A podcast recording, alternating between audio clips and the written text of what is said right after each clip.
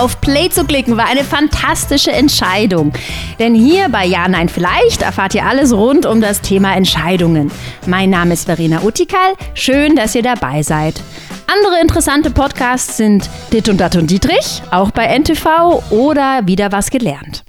Unser heutiges Thema ist Irgendwas mit Nachhaltigkeit. Danke, Silvia. Vielen Dank, dass du mich da nochmal dran erinnert hast. Richtig, irgendwas mit Nachhaltigkeit. Denn mein Gast ist Silvia, die Hallo. wir schon von letzter Woche kennen. Und Silvia ist Philosophin und Nachhaltigkeitsberaterin. Ja, genau, tatsächlich. Und noch ein paar andere Dinge, aber die zwei vor allem. Ja, und Töpferin, Töpferkurs-Teilnehmerin. Mal sehen. Schön, dass du da bist, Silvia. Ich freue mich, dass wir wieder sprechen. Ja, ich auch. Zu Beginn würde ich gerne eine Statistik vorlesen, die äh, vor einiger Zeit in der Brand 1 veröffentlicht wurde. Hier steht, dass der Anteil der Deutschen, die gerne nachhaltig leben möchten, bei über 50 Prozent liegt. Gleichzeitig ist der Anstieg der SUVs unter den Neuzulassungen in Deutschland im Jahr 2018 um 21 Prozent gestiegen. Wie kann das sein? Also ich persönlich kann es tatsächlich überhaupt nicht nachvollziehen. Ich habe so ein ganz kleines Auto und freue mich jedes Mal, weil ich in fast jede Parklücke komme und ich finde es in der Stadt einfach herausragend und die einzig wahre Argument für ein Auto. Aber ich habe auch im Zuge dessen, ich habe es ein bisschen nachgelesen, auch gelesen, dass viele Menschen, und das ist dann einigermaßen nachvollziehbar, einfach die, die Sicherheit, die diese Autos ähm, suggerieren durch die erhöhte und vielleicht tatsächlich haben, durch die erhöhte Dieses Panzerfeeling. Genau, dass die die einfach halt höher gewichten. Und ich kann es ein bisschen nachvollziehen, weil ich hatte mit ähm, zwei Monate nachdem ich meinen Führerschein bekommen habe, hatte ich einen Autounfall. Da ist mir jemand reingefahren. Ich war auf einer Vorfahrtsstraße, wollte links abbiegen, habe deswegen schon angefangen zu bremsen, war also nicht mehr ganz bei 80 km/h. Und ein Audi hatte mich übersehen. Ich hatte so einen uralten Renault R5, ja, also ganz fürchterliche Kiste. Und äh, also der, dieser Auto übersieht mich und äh, gibt Gas und fährt mir in die Seite rein. Und am Ende des Tages war mein Auto voll, äh, also kaputt. Also wie heißt es nochmal? Totalschaden, so, ja. Und du? Ich Gott sei Dank nicht ganz so kaputt, hoffe ich jedenfalls. Aber ähm, tatsächlich ist die Scheibe durch die, ähm, durch die ganze Fahrer, also Ding geflogen und ich hatte eine zerschlissene Hose und so. Und es war das Auto, also einfach wirklich zum Wegschmeißen, aber der Audi hatte gerade mal das Licht kaputt. Und deswegen kann ich das schon nachvollziehen, dass man ähm, diesen Sicherheitsaspekt viel Gewicht gibt. Ja? das ist, glaube ich, so eine, so eine Uremotion irgendwie. Aber das kann ich mir vorstellen, dass das dann dem Nachhaltigkeitsthema, das dann doch wohl eher eine etwas reflektiertere Entscheidung ist, in die Quere kommt. Ja, also dieses Gefühl, ich möchte gerne ein sicheres Auto haben, dann vielleicht auch gerade diese unsichere Weltlage macht Ja, auch, da, genau. führt auch dazu, da möchte ich wenigstens in meinem Auto mich sicher fühlen. Das könnte also ein Grund sein. Ja. Trotzdem scheint ja der Wunsch da zu sein, nachhaltig leben zu wollen. Zumindest sagen das die Statistiken. Immer mehr Leute sagen, sie wollen auf Plastik verzichten. Ja. Immer mehr Leute sagen, sie möchten auf Fernreisen verzichten. Tun, tun sie es nicht. Warum ja, nicht? Ja. Das ähm, ist, glaube ich, tatsächlich eine sehr komplexe Frage. Also das ist tatsächlich so ein Problem, das wir auch viel beobachten und auch unseren Kunden schwer nahebringen können, weil die sagen auch immer, alle sagen in den Umfragen immer, sie würden gern Bio kaufen und tun es dann doch nicht. Sobald was Geld kostet, nehmen sie dann doch die billigeren äh, Lebensmittel. Also gerade bei Lebensmitteln finde ich es besonders krass, ehrlicherweise, weil wir da in Deutschland tatsächlich auch äh, irgendwie Luxus haben. Ja, andere, in anderen Ländern ist, sind Lebensmittel einfach viel teurer und das ist sowieso klar. Also ich glaube einfach, Nachhaltigkeit bedarf einer sehr hohen Selbstreflexion und einer bewussten Entscheidung und einer Verhaltensänderung. Und Verhaltensänderungen sind einfach was extrem Anstrengendes und Schweres. Und selbst wenn man mit den besten Absichten, ja, dann bleibt man auf der Strecke liegen oder man fängt erst gar nicht an oder kurz nach dem Anfang und so. Also glaube ich einfach, die Hürde ist extrem hoch, also so aus menschlicher Perspektive, Dinge wirklich zu ändern, die man ein Leben lang anders gemacht hat, ja. Und ähm, deswegen glaube ich, und es ist ja auch immer so eine Diskussion, soll man die Menschen jetzt alle immer erschrecken und alarmistisch und, und Horrorszenarien, weiß man inzwischen auch, dass es eher dazu zur Reaktanz führt. Also da machen die Leute erst recht wieder dicht, ja. Ähm, ich persönlich finde es auch schrecklich, ja. Ich bin eher der Verfechter von einer eher humorvollen oder also man soll nicht die Dinge, also man darf die Dinge simpel machen, aber nicht simpler, ja, also vereinfachen, aber Also nicht eine so positive Weltuntergangsstimmung hättest genau, du gerne. Genau, so ähm, Alexis Sorbas mäßig. Für diejenigen unter uns, die wissen, wer Alexis Horbach ist. Ich nicht, sag mal. Das, ach, wurscht. Jemand, der auf, quasi über seinen Scheitern tanzt.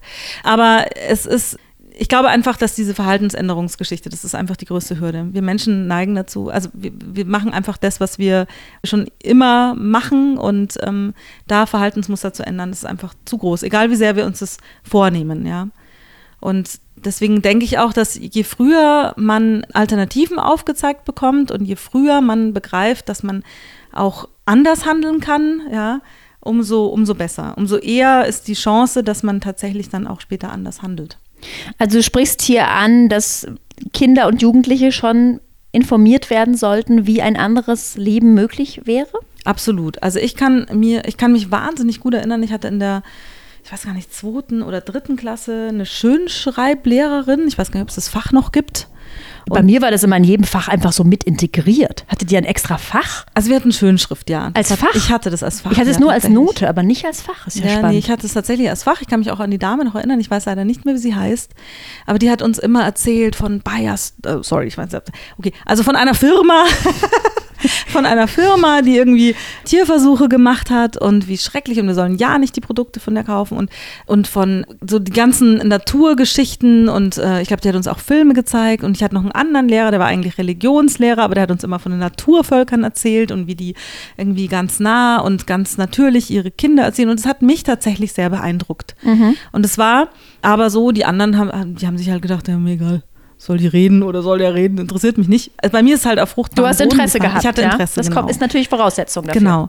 Deswegen war das, äh, ist es bei mir tatsächlich, oder auch Wassersparen, das war ein totales Thema und natürlich gut, also in den 80ern, wo ich Kind war, da ähm, gab es ja ein paar so Ereignisse wie Tschernobyl und so, was mich auch also sehr beeindruckt hat im, ja, im negativen Sinne oder halt zumindest in dem Sinne, dass ich mir da viele Gedanken gemacht habe. Und dann gab es eben diese Lehrer, die da Alternativen aufgezeigt haben und das ähm, würde ich sagen, ist ein Grund, warum, oder wenn nicht der wesentliche, warum ich heute Nachhaltigkeitsberatung mache. Weil ich das, weil es einfach sehr früh bei mir gesät wurde. Gleichzeitig, und das ist mir ganz wichtig, war das eben keine Indoktrination. Ah, das fände ich schrecklich. Es war kein Brainwash, sondern genau, ihr habt die Möglichkeit Brainwash. gehabt, euch auch wieder zurückzuziehen. Genau, und es war auch so, es gab ja auch andere Lehrer, die das halt gar nicht erzählt haben oder die ganz andere Dinge erzählt haben und auch ganz andere Lebensmodelle, ja. Mhm. Also fände ich schrecklich, wenn es sozusagen ähm, wirklich so eine Ideologie wäre, die man dann da so ein, eingeprägt bekäme. Nee, das fände ich, also das muss man unbedingt vermeiden, aber dass man Kindern und auch schon eben in der zweiten, dritten Klasse Möglichkeiten aufzeigt, was alles geht. Und Kinder sind da, glaube ich, also oft besser in der Lage, intuitiv richtige Entscheidungen zu fällen, als man denkt. Also was diese Dinge betrifft. Ich weiß nicht, ob das für alles gilt, aber was sozusagen das Richtige wäre zu tun, was quasi menschlich ist und, und mitfühlend und, und auch weitblickend, ja, das sind Kinder, glaube ich, mehr in der Lage, als man, als man gemeinhin denkt. Also könntest du dir vorstellen, dass man in Schulen vielleicht ein Nachhaltigkeitsschulfach einführt? Also absolut. Und ich habe auch neulich erst wieder gehört, dass es auch gerade wohl diskutiert wird. Das fände ich total cool. Am besten fände ich es, wenn es ein praktisches Fach auch wird, ja. Weil das Abstrakte, das erlebe ich auch in meiner Arbeit. Ähm, ich mache viel Mitarbeiterkommunikation, also sprich, den Mitarbeitern zu sagen, was sind ihre Möglichkeiten, wo können sie einen Beitrag leisten zur Nachhaltigkeitsleistung des Unternehmens, ja. Und da geht es viel darum zu sagen, hey, es gibt gar keinen, also so gering kann dein Beitrag gar nicht sein, als dass er sich lohnen würde. Also mach je, alles, was du tust, ist gut. Jeder kleine Schritt. Und wenn es nur ist, dass du immer das Licht ausmachst, wenn du den Raum verlässt und den Müll trennst und so, jeder, jedes kleine bisschen zählt. Kannst du da noch ein paar andere Beispiele bringen? Was, was rätst du Mitarbeitern, wenn sie für ihr, für ihr Unternehmen nachhaltiger produzieren, wirtschaften, entscheiden möchten? Das kommt immer auf die, das kommt immer auf die Ebene an, ja. Also sozusagen der in Anführungszeichen einfache Arbeiter hat natürlich keine, in der Regel keine Möglichkeit, in die großen strategischen Dinge dort Einfluss zu nehmen, ja. Das müssen die Unternehmensentscheider tun. Die haben die Möglichkeit, die, die großen Hebel zu, zu bedienen. Aber bei den, bei den, selbst bei den einfachen Arbeitern sozusagen, ja, gibt es eben diese Möglichkeiten, was weiß ich, zum Beispiel was den Papierverbrauch betrifft, also nicht alles auszudrucken oder oder um, doppelseitig, wenn es genau, sein muss. Oder es gibt, ähm, also selbst bei Materialien ein bestimmter Einkauf, aber Sie können gucken, gibt es, gibt es effizientere Wege, die Materialien zu nutzen, die Sie haben. können sie gucken, dass sie irgendwie, ähm, weiß ich nicht, Klimaanlagen, die da sind, ja, dass man dann halt die Fenster geschlossen hält, also nicht kontraproduktiv agiert, was vielleicht manchmal kontraintuitiv ist, aber eben vom System her äh, besser, wenn man sich dran hält sozusagen. Also es gibt ja viele, viele kleine Möglichkeiten. Also das, da sprechen wir jetzt vor allem um Umweltschutz tatsächlich, ja. Ja. Hier sprechen genau. wir aber lustigerweise gleichzeitig um Maßnahmen, die den Profit des Unternehmens erhöhen. Das sind ja alles kostensparende das ist Maßnahmen. Richtig. Das ist ganz oft Effizienz. Ganz oft geht es um Effizienzthemen. Und das ist auch ehrlicherweise ganz wichtig, dass wir so argumentieren können, weil ähm, Unternehmen, also das ist für Unternehmen ein greifbares Argument, ja. Also dass man einfach selber einen Profit, einen Nutzen daraus ziehen genau. kann. Genau. Und gerade wenn Unternehmen anfangen, sich auf den Weg zu, zu einer höheren Nachhaltigkeit zu begeben, ja, ist es wichtig, dass sie erstmal diese, wie wir so sagen, ihre Hausaufgaben machen und dann geht es erstmal darum, diese, diese grundlegenden Dinge, Möglichkeiten, die einfachen Dinge, die sie halt einfach, also Quick Wins sozusagen, schnelle Dinge umsetzen. Und je weiter ein Unternehmen auf diesem Weg ist, umso ambitionierter ist es in der Regel oder hoffentlich jedenfalls. Und dann äh, kommen auch so Sachen zum Tragen, wie dass man einfach wirklich Innovationen anstoßt, ja, Produktinnovationen oder eben sowas wie klimaneutraler Betrieb und so, ja, also dass man guckt, dass man wirklich so effizient wird, dass man quasi eben klimaneutral handelt und der Rest, der nicht mehr vermieden werden kann, der wird dann kompensiert und so weiter. Ja, also gibt es verschiedene Wege führen nach Rom. Ich würde gerne nochmal auf den Konsumenten zu sprechen ja, kommen, also um, um uns beide und auch um jeder, der, der diesen Podcast vielleicht hört und sich fragt, wie kann ich selber nachhaltiger mhm. entscheiden. Mhm. Mein Problem, wenn ich einkaufen gehe, ist oft, ich würde gerne Bioprodukte kaufen. Mhm, mhm. Und dann gibt es oft so einen Entscheidungsclash, weil die Bioprodukte in Plastik eingepackt sind mhm, und ja. die konventionellen Produkte lose ja, ja. da liegen. Und dann frage ich mich immer, was ist denn jetzt das Gute? Was soll ich denn jetzt tun? Womit unterstütze ah, ich mhm. denn meine Sache, hm. meine Idee besser? Ja, das ist tatsächlich, finde ich, oft, also wie soll ich sagen, ehrlicherweise finde ich ziemlich gemein, dass das auf den Konsumenten abgewälzt wird, sozusagen, ja. Weil das ist eine Abwägung. Ich habe gehört, dass man, dass es deswegen relativ häufig noch ist, wobei die Unternehmen inzwischen, also die ich kenne und mit denen, für die wir auch arbeiten, immer mehr darauf bedacht sind, Plastikmüll zu vermeiden oder unnötige Plastikverwendungen zu vermeiden, ja. Und es gibt inzwischen verschiedene Lösungen, wie man Bioprodukte, zum Beispiel, weiß ich nicht, in der Banderole macht oder. Ja, die Gurken haben jetzt oft so einen, genau. so einen Klebestreifen Richtig. rumgewickelt. Was ich oder auch gesehen habe schon, ist in den Niederlanden ist das wohl schon viel, viel häufiger der Fall, dass überhaupt keine Verpackung mehr notwendig ist mhm. bei Gemüse, das ja eigentlich durch seine Schale gut verpackt ist. Mhm. Die haben dann wie so einen Strichcode eingetätowiert. Ich mhm. weiß nicht, wie man das bei Gemüse nennt, aber ja. wir haben den Strichcode in der Schale drin. Ja, genau. Das ist auch so eine Möglichkeit, ja, so, eine mhm. Art, äh, so eine Art Branding quasi. Ja, also ich genau. weiß ehrlicherweise auch nicht, wie das heißt. Genau, und ich habe aber gehört, dass das deswegen bisher anders war. Es ist eben auch wieder zum Thema Gewohnheiten, weil Menschen, also Käufer, in der Regel denken, die eingepackten Dinge sind die wertvolleren. Also die weniger verpackten sind die weniger Premium quasi. So ein bisschen Geschenk. Wenn es eingepackt ist, dann ja, ist es also wertvoller. Vielleicht auch weniger angetatscht oder so, keine Ahnung. Aber so ähm, jedenfalls, also unterbewusst neigen sie eher zu diesen eingepackten Gurken. Noch ein Schutz, ja, ja genau, weil noch äh, frischer weil dadurch. Richtig, ja, weil es irgendwie Premium, mehr, also wertvoller oder so ist, ja. Aber das äh, scheint sich gerade zu wandeln und da finde ich es gut, dass die Unternehmen, also jetzt die ähm, Lebensmittelhändler, da auch ihre Verantwortung wahrnehmen und einfach mal Veränderungen anstoßen, ja, weil nur so geht's. Das ist so ein bisschen wie, wenn die Medien immer sagen, ja, aber unsere, unser Publikum will das auch alles hören und lesen, was wir ihnen so darbieten, also die einschlägigen Medien mit vier Buchstaben und so. Ähm, das ähm, finde ich immer ganz schwierig, diese Argumentation. Und da finde ich es toll, dass jetzt die Einzelhändler, Quatsch, die Lebensmittelhandelsketten einfach anfangen, ihre Verantwortung wahrzunehmen und einfach mal Dinge anzustoßen und Dinge zu ändern. Und man sieht ja, also ich weiß nicht, ich habe jetzt keine Zahlen parat, aber ich glaube schon, dass es gut funktioniert, ja. Ich habe jetzt erst letzte Woche bei einer Lebensmittelkette mit vier Buchstaben Paprika entdeckt. Die waren früher als Bio immer in Plastik verpackt und jetzt hatten sie sie in Pappe. Also es war so wie so ein kleines Pappkörbchen. Das fand ich super. Habe ich sofort gekauft und wollte dann in meiner Freude dem Kassierer gleich loben und sagen, dass ich das so toll finde, dass sie das jetzt machen. Das hat den überhaupt nicht interessiert. Ja, gut, okay. Das finde ich dann auch wieder spannend, na, dass das so eine Strategie ist, die wahrscheinlich von oben in diesem ja. Unternehmen entschieden wird, aber da auch die Mitarbeiter nicht mit mitgenommen werden. Man könnte das ja dann leben und sagen, geben Sie uns Feedback, gefällt Ihnen unser neues Design? Mhm, Aber das wird nicht gemacht. Es wird wahrscheinlich sicher schon die Verkaufszahlen kontrolliert, ziemlich sicher sogar, aber es gibt nicht so ein sowas. Eben, ich hatte dieses Bedürfnis, ich wollte gleich meine Freude teilen Ja. und, und sagen, ich habe ich so lange drauf gewartet, aber das wird da nicht abgeholt. Ich weiß nicht, würde ich nicht unterstellen. Also was ich ähm, so mitbekomme, ist, dass durchaus es die Versuche gibt, und das sind ja oft auch internationale Konzerne, ja, die Ländergesellschaften haben. Und wenn die und in der Regel ist es zentral gesteuert, ja, und, und dann wird von quasi von dieser internationalen äh, Zentrale werden Empfehlungen ausgesprochen an die Länder, wie sie das weiter, also wie sie das selber kommunizieren und wie sie das weitergeben bis nach in Anführungszeichen unten. Und das haben die nicht immer in der Hand, dass das dann auch wirklich so passiert. Also ich glaube, das ist Gerade bei Konzernen, ja. ja, genau. Also das verloren. ist tatsächlich, das würde ich jetzt nicht äh, unterstellen, dass das irgendwie nicht getan wird, sondern es kann einfach sein, dass es auf der Strecke geblieben ist, so Mhm. ungefähr, ja. Oder noch nicht genügend vor, also sozusagen zu früh war. dass du zu, dich zu früh gefreut hast. Wenn du es im halben Jahr nochmal machst, dann vielleicht ist was anderes. Was ich noch kurz sagen wollte zu deiner Frage vorhin mit den eingepackten Gurken. Ja. Es ist am Ende des Tages immer eine Frage der, der Ökobilanz, ja. Also was ist sozusagen am besten? Jetzt bei dem Plastikthema, glaube ich, ist es relativ klar. Meine Frage, soll ich die Plastik eingeschweißte Biogurke nehmen Ja. oder die konventionelle Genau. nicht eingeschweißte? Also, äh, Und da ist es so, also wenn du sagst Pappe versus Plastik versus nackig, die Nackedeigurke. genau, ähm, da ist es, also es ist manchmal auch gar nicht so einfach zu beantworten. Und also das zum einen, Ökobilanz ist immer, wenn man sich dafür interessiert, sollte man sich das anschauen. Auch Wasserverbrauch ja, ist dann genau, ja ein also Thema. wirklich das ganze Ding anschauen. Transport. Ja, genau. Und auch es ist nicht immer so komplett eindeutig zu beantworten, sozusagen, ja.